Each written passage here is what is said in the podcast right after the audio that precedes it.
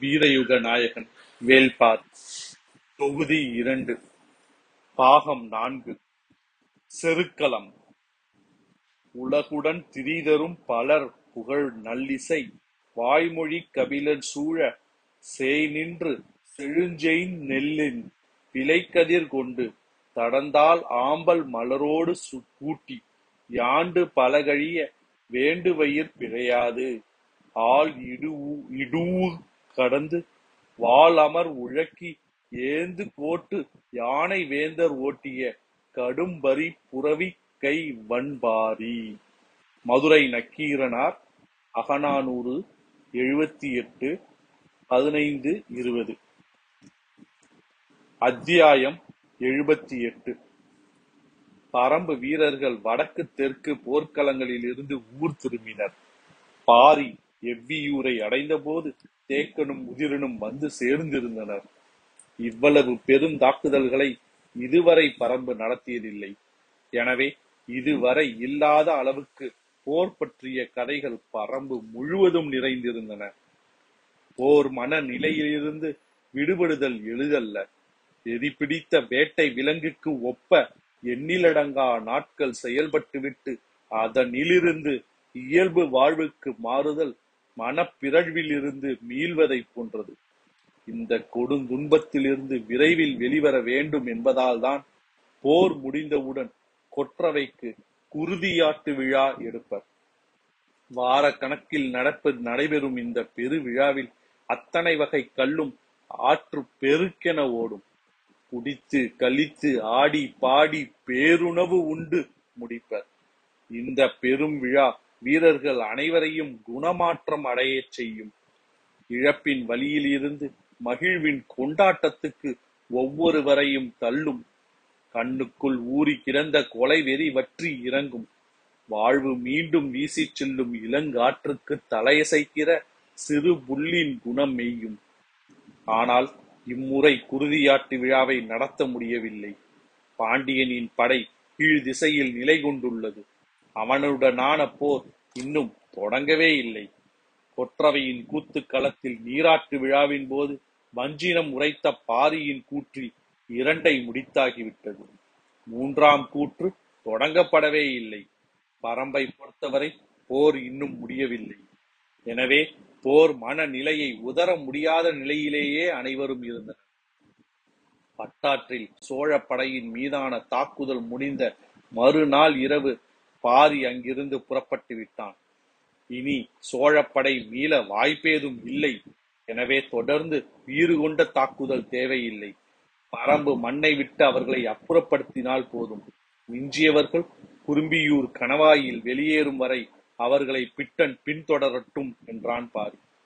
இரவாதனை தாக்குதல் களத்திலிருந்து வெளியேற்றி வேறு வேலைகளை கொடுத்தான். எதிரிப்படை வீறு கொண்டு நிற்கும் போதே அவனது தாக்குதலை அவர்களால் எதிர்கொள்ள முடியாது. இப்போதோ அவர்கள் உயிர் பிழைக்க ஓடிக்கொண்டிருக்கிறார்கள். இந்நிலையில் இரவாதனை களம்பிட்டு வெளியேற்றுவது அவசியம் என கருதினான் பாரி.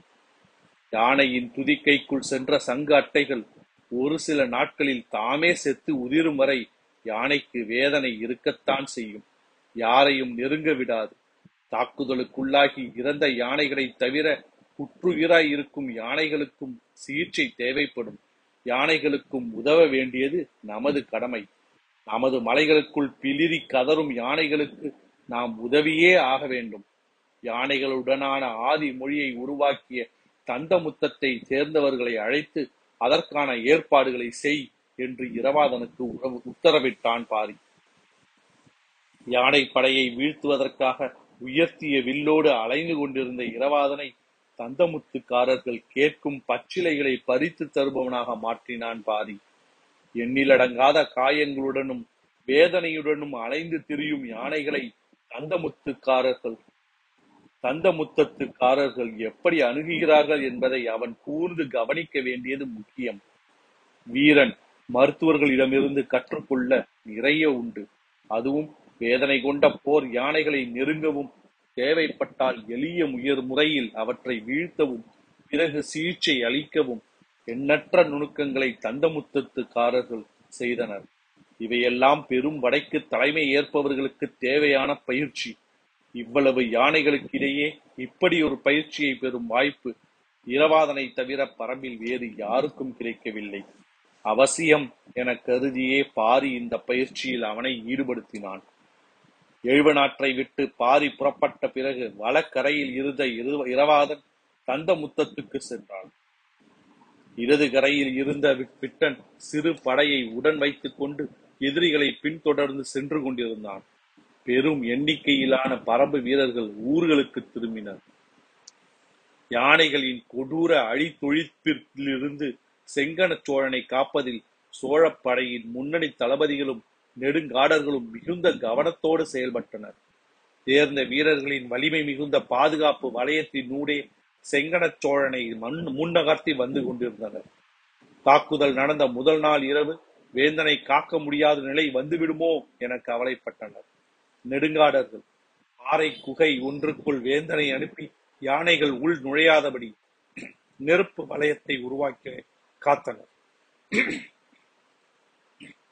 அடுத்தடுத்த நாட்களில் யானைகளுடனான ஆபத்து குறையத் தொடங்கியதும் தகுந்த ஏற்பாட்டோடு அரம்பை விட்டு வெளியேறும் பயணத்தை தொடங்கினர் சிறிய படைப்பிரிவு ஒன்று மிகுந்த பாதுகாப்பு தன்மையோடு ஆற்றின் ஓரப்பகுதியின் வழியே தப்பி சென்று கொண்டிருப்பதை அறிந்த பிட்டன் அவர்களை இறங்கி தாக்க முடிவெடுத்தான். பெரும் படை முழு முற்றாக அழிந்த பிறகும் இவர்கள் இவ்வளவு வேகமாக தப்பி செல்கின்றனரே என்று சற்றே அவசரப்பட்டான். வேந்தனை காத்து நின்றது மிக தேர்ந்த வீரர்களை கொண்ட படைப்பிரிவு. உடன் நெடுங்காடர் தளபதி புனங்கன் இருந்தான் தளபதிகளில் தப்பி பிழைத்தது அவன் மட்டும்தான். பரம்பு நாட்டை ஊடறுத்து செல்லும் தாக்குதலுக்கு எங்களை நம்பி நீங்கள் வரலாம் என்று நெடுங்காடர்கள் அளித்த வாக்கின் அடிப்படையில்தான் செங்கனச் சோழன் வந்தான். அந்த வாக்கை காப்பாற்ற இறுதி வரை முயன்று கொண்டிருந்தான் குரங்கன் பொழுது மங்கிக் கொண்டிருந்த மாலை நேரத்தில் ஆற்றின் வளைவு ஒன்றில் பொருத்தமான இடத்தில் வேந்தனுக்கு கூடாரம் அமைக்கப்பட்டது. அருகில் இருந்த மூங்கில் மரங்களை ஆற்றுக்குள் சாய்த்து பிடித்து வலை பின்னல்களை நெடுங்காடர்கள் உருவாக்கினர். எந்தவித பாதிப்பும் அடையாத பன்னிரண்டு யானைகளை பாதுகாப்புக்கு நிறுத்தினர் கவச வீரர்கள். கூடாரத்தை சுற்றி நின்றிருந்தனர். இவன்தான் இந்த படையெடுப்புக்கு தலைமை தாங்கியவன் என்று இந்த ஏற்பாடுகளை கண்டதும் பிட்டனுக்கு தோன்றியது. அமைக்கப்பட்ட கூடாரத்தின் பின் பகுதியில் ஆற்று வழியே தாக்குதல் எதுவும் நடந்துவிடக் கூடாது என பன்னிரு யானைகள் வரிசையாக நிறுத்தப்பட்டிருந்தன. கூடாரத்தை சுற்றி கவச வீரர்கள் விழிப்புடன் காத்து நின்றனர். கார் இருள் சூழ்ந்திருந்த போது கூடாரத்தின் இடது புறமிருந்து பிட்டனின் தலைமையிலான சிறு படை ஆற்று மணலுக்குள் இறங்கியது. பிட்டனின் பார்வை முழுவதும் கூடாரத்தை சுற்றி நின்றிருந்த கவச வீரர்களை நோக்கியே இருந்தது. ஆனால் மண் போத்தி உறங்கும் பழக்கம் கொண்ட நெடுங்காடர்கள் ஆற்று மணலுக்குள் தலை மட்டும் மேலே தெரிவதைப் போல மறைந்து கிடப்பதை அவன் கவனிக்கவில்லை. கூடாரத்தை நோக்கி தாக்குமாறு பிட்டன் ஆணையிட்டதும் உடன் வந்தவர்கள் வில்லை உயர்த்த எத்தனித்த போது மணலுக்குள் இருந்து தெரித்து மேலெழும்பினர் நீ நெடுங்காடர்கள் இரு கைகளிலும் உருவிய வாள்களோடு எழுந்தவர்கள் தங்களின் கை அருகில் இருக்கும் பரம்பின் வீரர்களை கனப்பொழுதில் வெட்டி சரித்தனர் பல்லாயிரம் வீரர்களை கொண்ட படையை உருத்தெரியாமல் அழித்த எதிரிகள் கை அருகில் சிக்கியுள்ளனர் என்ற வெறியோடு நெடுங்காடர்கள் வெட்டிய போது வில்லில் இருந்து விடுபட்ட அம்புகள் கவச வீரர்களை துளைக்கவும் செய்தன. ஓசை கேட்டு கூடாரத்துக்குள் இருந்த சிங்கன சோழன் சட்டென திரை விலக்கி வெளியே வந்தான். மேலே தெரித்த மணர் துகள்களுக்கு நடுவே அவனது உருவத்தை துல்லியமாக கண்டான் பிட்டன் கையில் இருந்த ஈட்டியை அவனை நோக்கி எறிந்தபோது நெடுங்காடர்களின் எண்ணிலடங்கா வாள்கள் பிட்டனை நோக்கி இறங்கிக் கொண்டிருந்தன. வலதுகால் தொடையில் ஈட்டி இறங்கிய கணம் பேர் அலறலோடு செங்கனச் சோழன் மண்ணில் சரிந்தான். அதே வேளையில் பிட்டன் எண்ணற்ற துண்டுகளாக மணலெங்கும் சிதறி வீழ்ந்தான். குலசேகர பாண்டியனின் வயதும் அனுபவமும் யாராலும் கணிக்க முடியாத அள முடிவுகளை எப்போதும் எடுப்பவராக அவரை மாற்றியிருந்தன. முதல் நிலை படை வெங்கல் நாட்டுக்கு வந்ததும் போருக்கான ஆயத்த வேலைப்பாடு தொடங்கிவிடும் என அனைவரும் எதிர்பார்த்தனர். ஆனால் அப்படி எதுவும் நடக்கவில்லை. மிக விரிந்த அளவில் பாடி வீடுகளை ஏற்படுத்தி படைகளை பகுதி பகுதியாக கொண்டு வந்து இறக்கும் உத்தரவை மட்டும் கருங்கை வாணனுக்கு வழங்கியிருந்தார். பாண்டிய நாட்டின் வெவ்வேறு திசைகளில் இருந்து படைகள் வெங்கல் நாடு நோக்கி நகர்ந்தன. ஆனால் படை முழுமையும் அங்கு வந்து குவிந்து விடவில்லை. குறிப்பிட்ட இடைவெளிகளில் படைகளை ஆங்காங்கு தங்க வைத்து பேரரசரின் உத்தரவுக்கு ஏற்ப வெங்கல் நாட்டை நோக்கி நகர்த்தினர். இளவரசர் புதிய வெப்பனும் தளபதி கருங்கைவாணனும் பாடி வீட்டிலேயே முகாமிட்டிருந்தனர். ஆனாலும் பேரரசரின் என்ன ஓட்டங்களையோ போர் உத்திகளையோ அவர்களால் யூகிக்க முடியவில்லை. மையூர் கிழார் மிக மும்முரமாக இருந்தார். எண்ணிலடங்காத படைப்பிரிவுகள் நாள்தோறும் வந்த வண்ணம் இருந்தன. அவரது நிலப்பரப்பெங்கும் குதிரைகளும் யானைகளும் குறுக்கும் நெடுக்குமாக போய் வந்தபடி இருந்தன. எல்லா ஏற்பாடுகளிலும் அவரது ஆலோசனை அடிப்படையாக இருந்தது. பேரரசரின் அதிகாரமிக்க பிரதிநிதியாக எல்லோராலும் அவர் பார்க்கப்பட்டார். பாண்டிய நாட்டின் எண்ணற்ற படைப்பிரிவின் தளபதிகளும் சிற்றரசர்களும் வந்து சேர்ந்து கொண்டே இருந்தனர். ஆனால் பேரரசர் மட்டும் இன்னும் வெங்கல் நாட்டுக்கு வந்து சேரவில்லை. அவர் மதுரையிலும் இல்லை இரண்டுக்கும் இடைப்பட்ட இடத்தில் தும்பாற்று அரண்மனையில் இருந்தார். சேரனின் தாக்குதலை பற்றியும் சோழனின் படை எடுப்பை பற்றியும் ஒற்றர்கள் மூலம் செய்திகளை நாள் தவறாமல் சேகரித்தபடி இருந்தார். அந்த தாக்குதலில் ஏற்படும் விளைவுகளை பொறுத்தே தன்னுடைய உத்திகளை வகுப்பது என முடிவெடுத்திருந்தார். முதலில் சேரனின் தோல்வி பற்றிய செய்தி வந்து சேர்ந்தது. நீண்ட நாட்களுக்கு பிறகு சோழப்படையின் அடித்தொழிப்புக்கு பற்றிய செய்தி அவரை எட்டியது. எல்லாவற்றையும் பொறுமையோடு சிந்தித்துக் கொண்டிருந்தார் தனக்கான உத்திகளை தனித்துவத்தோடு வகுத்துக் கொண்டிருந்தார் போர் என்பது உத்தியால் மட்டுமே தீர்மானிக்கப்படுவதன்று. கடைசி கணம் வரை அந்த உத்தியை செயல்படுத்தும் புறச்சூழல் நம்முடைய ஆதிக்கத்தில் இருக்க வேண்டும். அல்லது அதனுடைய ஆதிக்கத்தால் பாதிப்படையாத உத்திகள் வகுக்கப்பட்டிருக்க வேண்டும். சேரனும் சோழனும் தவறிய இடங்களை பற்றி நேரில் பார்த்தவரை போல சுட்டிக்காட்டி பேசிக் கொண்டிருந்தார். இரு நாட்டு தாக்குதல்களும் தோல்வியடைந்த பிறகு வெங்கல் நாடு நோக்கி முன்னகர்ந்தார் குலசேகர பாண்டியன். காற்றடி காலம் உச்சம் கொண்டிருந்தது. குளம் குட்டைகளில் நீரின் இருப்பு மேலும் குறைந்தது. ஆனாலும் மேற்கு மலையில் மேகங்கள் கூடும் காலம் நெருங்கிவிட்டது. அதை கணித்தே அவரின் நகர்வு இருந்தது. பாண்டிய பெருவேந்தன் வெங்கல் நாடு நோக்கி வரும் செய்தி எட்டியவுடன் படையெங்கும் உற்சாக கொண்டாட்டம் தொடங்கியது. பத்து ஆண்டுகளுக்கு பிறகு குலசேகர பாண்டியன் நேரடியாக போர்க்களம் ஒன்றுக்கு இப்போதுதான் வருகிறார். முடியனும் காலம்படும் கீழ்திசை போர்க்களத்துக்கு வந்து மாத கணக்காகிறது பாண்டிய படை பாடி வீடு அமைத்து அங்கெல்லாம் எங்கெல்லாம் தங்குகிறார்கள் என்னவெல்லாம் செய்கிறார்கள் என்பதை கவனித்தபடி இருந்தனர். வேட்டூர் பழையன் மலையடி வாரம் எங்கும் தன் வீரர்களை நிறுத்தி எதிரிகளின் ஒவ்வொரு அசைவையும் கண்காணித்தபடி இருந்தான். மாத கணக்கில் பாண்டியர் படை வந்து குவிந்து கொண்டே இருந்தது. கண்களுக்கு எட்டிய தொலைவு வரை ஈட்டி ஏந்திய வீரர்கள் தென்பட்டனர். நீலனால் அமைதி கொள்ள முடியவில்லை. இறங்கி தாக்க வேண்டும் என்ற அவனது எண்ணத்தை மற்றவர்கள் ஏற்கவில்லை. பரம்பினுள் நுழையாத யாரின் மீதும் தாக்குதல் தொடுக்க நமக்கு உரிமை இல்லை என்பதை அவனால் ஏற்க முடியவில்லை. மற்ற இரு திசைகளிலும் ஈட்டிய வெற்றி செய்தி இங்கு வந்து சேர்ந்ததும் நீலனின் வேகம் இன்னும் கூடியது. அவனை கட்ட கட்டுப்படுத்துதல் வேட்டூர் பழையனால் முடியாதது.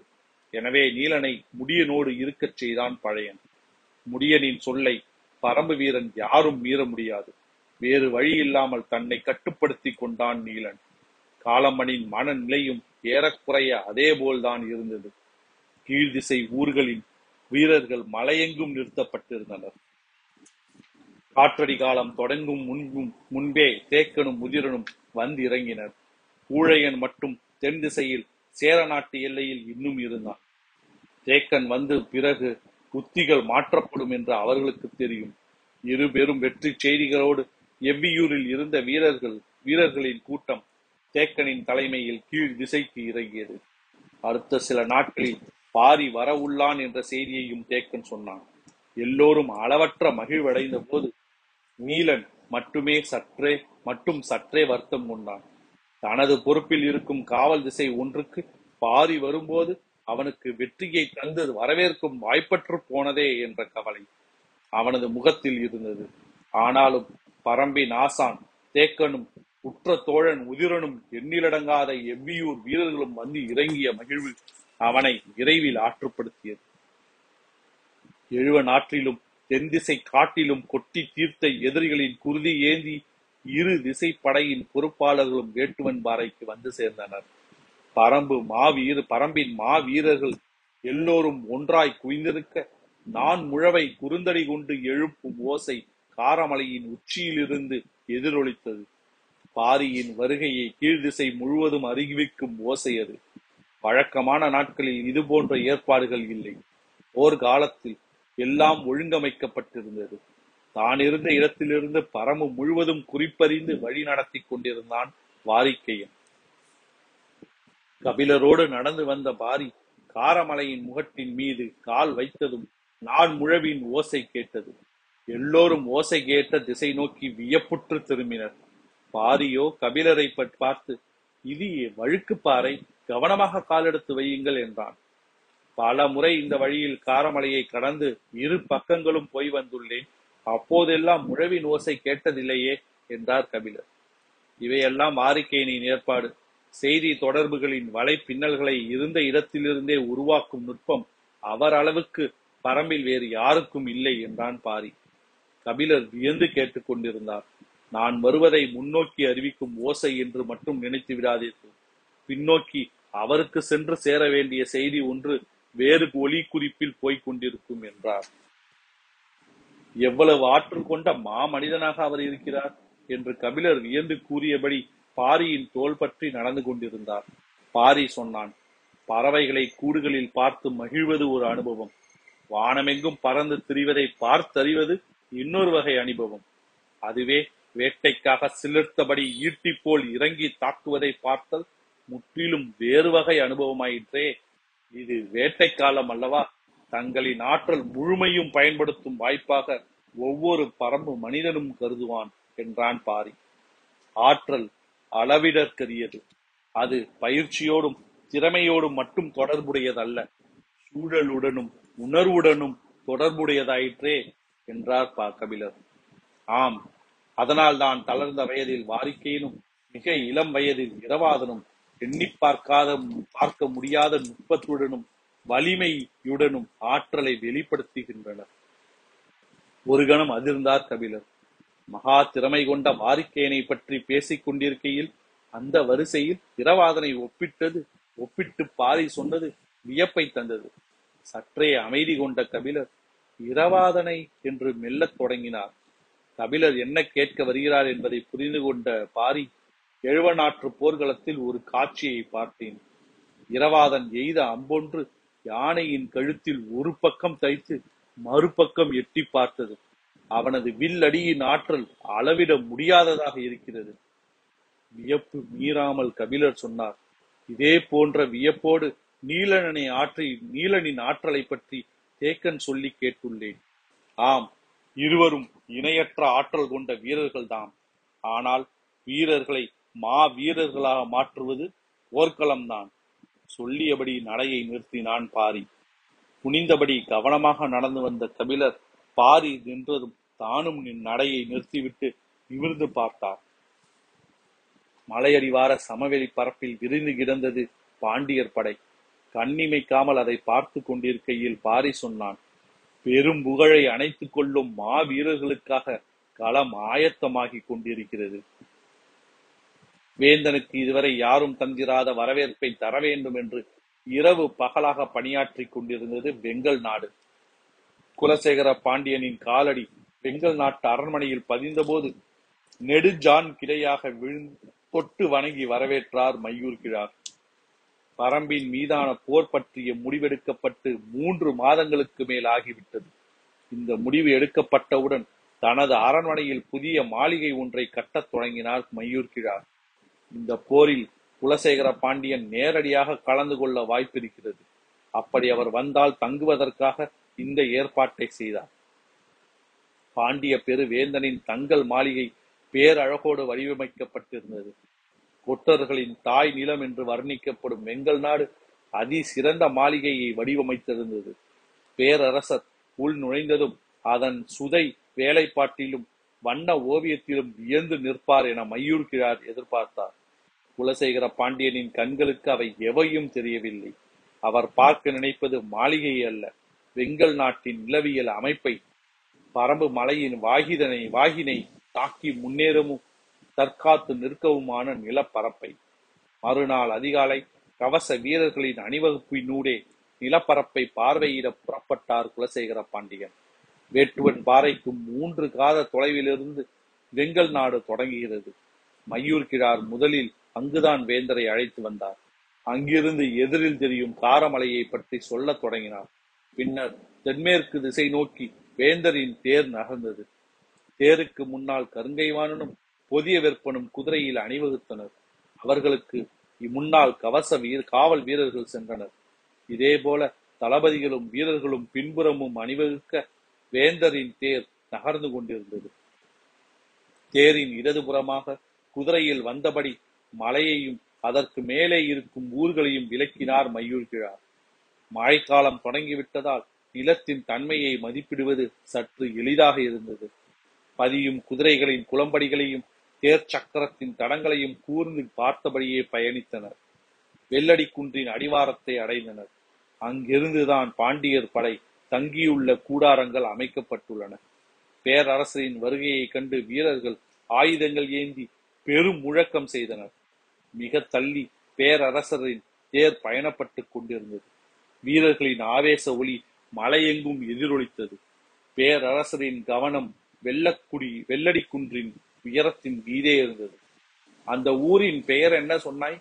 என கேட்டார். எந்த ஊரை கேட்கிறார்? என்று சற்றே குழப்பமானார் மையூர்கிறார் முதலில் சொன்ன ஊரின் பெயர் வேட்டுவன் பாறை பேரரசே என்று பணிந்து சொன்னார். அது அவர்களின் காவல் தலைவர்கள் இருக்கும் ஊர் என்று சொல்கிறாய்.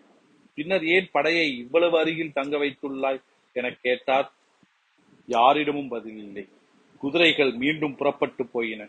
வரிசையாக குன்றுகளின் பெயரையும் தன்மையையும் அப்பால் உள்ள ஊர்களின் பெயர்களையும் சொல்லியபடி வந்தார் மையூர்கிறார் இடதுபுறம் பாண்டிய படையின் வீரர்கள் வெற்றி கூச்சல் எழுப்பியபடி இருந்தனர். பேரரசர் வருகையால் வீரர்களின் உணர்வு எல்லை கடந்ததாக இருந்தது. படை வீட்டின் இறுதி எல்லை இருக்கும் நெடுங்குன்றம் வரை நிற்காமல் வந்தடைந்தனர். காரமலையின் தன்மைகளை அண்ணாந்து பார்த்தபடி நின்றார். வெள்ளடி குன்று தொடங்கி நெடுங்குன்று வரை தெற்கு வடக்காக பாடி வீடுகள் அமைக்கப்பட்டதன் காரணத்தை கருங்கைவாணன் சொல்ல முற்பட்டான். பேரரசரோ படை தங்குவதற்கான பாடி வீடுகள் இங்கிருந்து தொடங்கி தென் திசையில் அமையட்டும் என்று சொல்லிவிட்டு புறப்பட்டார். இவ்வளவு ஏற்பாடுகளையும் இனி மாற்ற வேண்டுமா என்ற அதிர்ச்சி எல்லோர் முகங்களிலும் தெரிந்தது. அவர் சொன்னதற்கான காரணம் எவ்வளவு சரியானது என்பதும் வெளிப்படையாக தெரிந்தது. மழைக்காலம் தீவிரமடைய தொடங்கியது. நெடுங்குன்றத்திலிருந்து வெள்ளடி குன்று வரை அமைக்கப்பட்ட பாடி வீடுகளையும் படை அமைப்புகளையும் வேந்தர் சொன்னபடி மாற்றும் பணி தொடங்கினர். வெள்ளடி குன்றில் இருந்து தொடங்கி தென் திசை நீண்டது படையமைப்பு எங்கள் நாட்டு மாளிகை முழுவதும் போர் பாசறையானது. உணவு தானியங்களுக்கான செமிப்பு களங்களாக அவற்றில் பல உருமாறின. பாண்டிய நாட்டு படை பல்வேறு சிற்றரசர்களின் பகுதிகளில் பரவலாக முகாமிட்டிருந்தது. மழைக்காலம் முடிவடைவதற்காக அவர்கள் தங்க வைக்கப்பட்டிருந்தனர். மழை தீவிரமடைவதற்கு முன் புது விருந்தினர் பெங்கல் நாட்டுக்கு வந்தனர். அவரது வருகை பேரரசருக்கு தெரிவிக்கப்பட்டது. குலசேகர பாண்டியன் அவரின் வருகையை எதிர்பார்த்திருந்ததால் வியப்பேதும் அடையவில்லை. உள்ளே அழைத்து வர சொல் என்றார். சிறிதே ஆனாலும் எழில்மிகு மாளிகைக்குள் நுழைந்தான் ஹிப்பாலஸ் வஞ்சி மாநகரில் சேரனின் போர் உத்திகளைக் கண்டு வியந்தவன் அங்கிருந்து புறப்பட்டு புகாரை அடைந்தபோது செங்கனச் சோழின் படையெடுப்பையும் அதற்கான காரணத்தையும் கூடு- கேட்டு திகைப்புற்றவன் பாரியை வீழ்த்தும் வல்லமை கொண்டவர்களாக ஒவ்வொருவரும் ஒவ்வொரு விதத்தில் காட்சியளிப்பதாக நம்பியவன் இறுதியில் தாக்குதலின் முடிவுகளால் நம்பிக்கையற்றவனாக மாறினான் மாறி நின்றான். இரு வேந்தர்களும் முழு முற்றாக தோல்வியடைந்த பிறகும் பெருவேந்தனான குலசேகர பாண்டியன் மிக நிதானமாக தனது படையெடுப்பு பயணிகளை நடத்தி வருவதறிந்து இந்த இடம் வந்து சேர்ந்துள்ளான். உடன் வந்த கால்பாவும் எப்பிரசும் விருந்தினர் மாளிகையில் தங்கியிருந்தனர். இப்பாலஸ் பேரரசரை வணங்கி நின்றான். அவரோ அவனை அணைத்து வரவேற்றார். சேரனின் மீதும் சோழனின் மீதும் பாரி நடத்திய தாக்குதலின் முழு விவரங்களும் நீங்கள் அறிவீர்கள் தானே என்று பேச்சை தொடங்கினான். அதை படை அந்த படையெடுப்புகள் பற்றியும் அங்கு நிகழ்ந்த பேரழிவுகள் பற்றியும் பரிமாறிக்கொள்ள இருவரிடமும் எண்ணிலடங்காத செய்திகள் இருந்தன. அன்றிரவு முழுவதும் அவை பற்றியே பேசினர். போர்க்கள தாக்குதல்களை பற்றி தான் அறிந்துள்ளவை எவ்வளவு குறைவானவை என்பதை ஹிப்பாலஸ் உணர்வதற்கு வெகு நேரமாகவில்லை. குலசேகர பாண்டியன் சொன்ன செய்திகள் இப்பாலசை உறைய வைத்தன. மற்ற இருவரும் இழைத்த தவறுகளை நாங்கள் இழைக்க மாட்டோம் என்று குலசேகர பாண்டியன் சொன்ன கூற்று நம்பிக்கையின் அடிப்படையிலானது. மட்டுமல்ல நுட்பமான திட்டமிடலுடன் கூடியது என்பதை ஹிப்பாலசால் உணர முடிந்தது.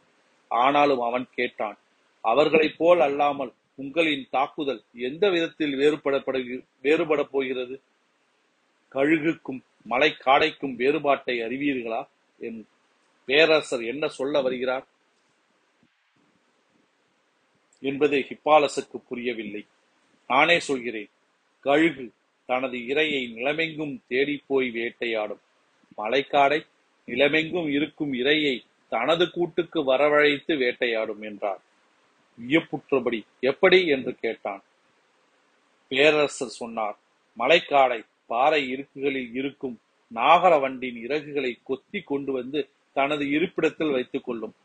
நாகரவண்டின் மனம் காற்றில் கன நேரத்தில் பரவக்கூடியது. அந்த மனத்தை நுகர்ந்த உடனே காட்டில் உள்ள வண்டினங்கள் எல்லாம் அதை நோக்கி பறந்து வரும். சில்வண்டு தொடங்கி எரிவண்டுகள் வரை அதை நோக்கி வந்த வண்ணமே இருக்கும். தனது கூட்டில் இருந்தபடியே வந்து சேரும் வண்டினங்களை வளைத்து வளைத்து வேட்டையாடும் மலைக்காடை. ஹிப்பாலஸ் தனது மனக்கண்ணில் மலைக்காடையை உருவகப்படுத்த முயன்றபோது குலசேகர பாண்டியனின் முகமே தெரிந்தது.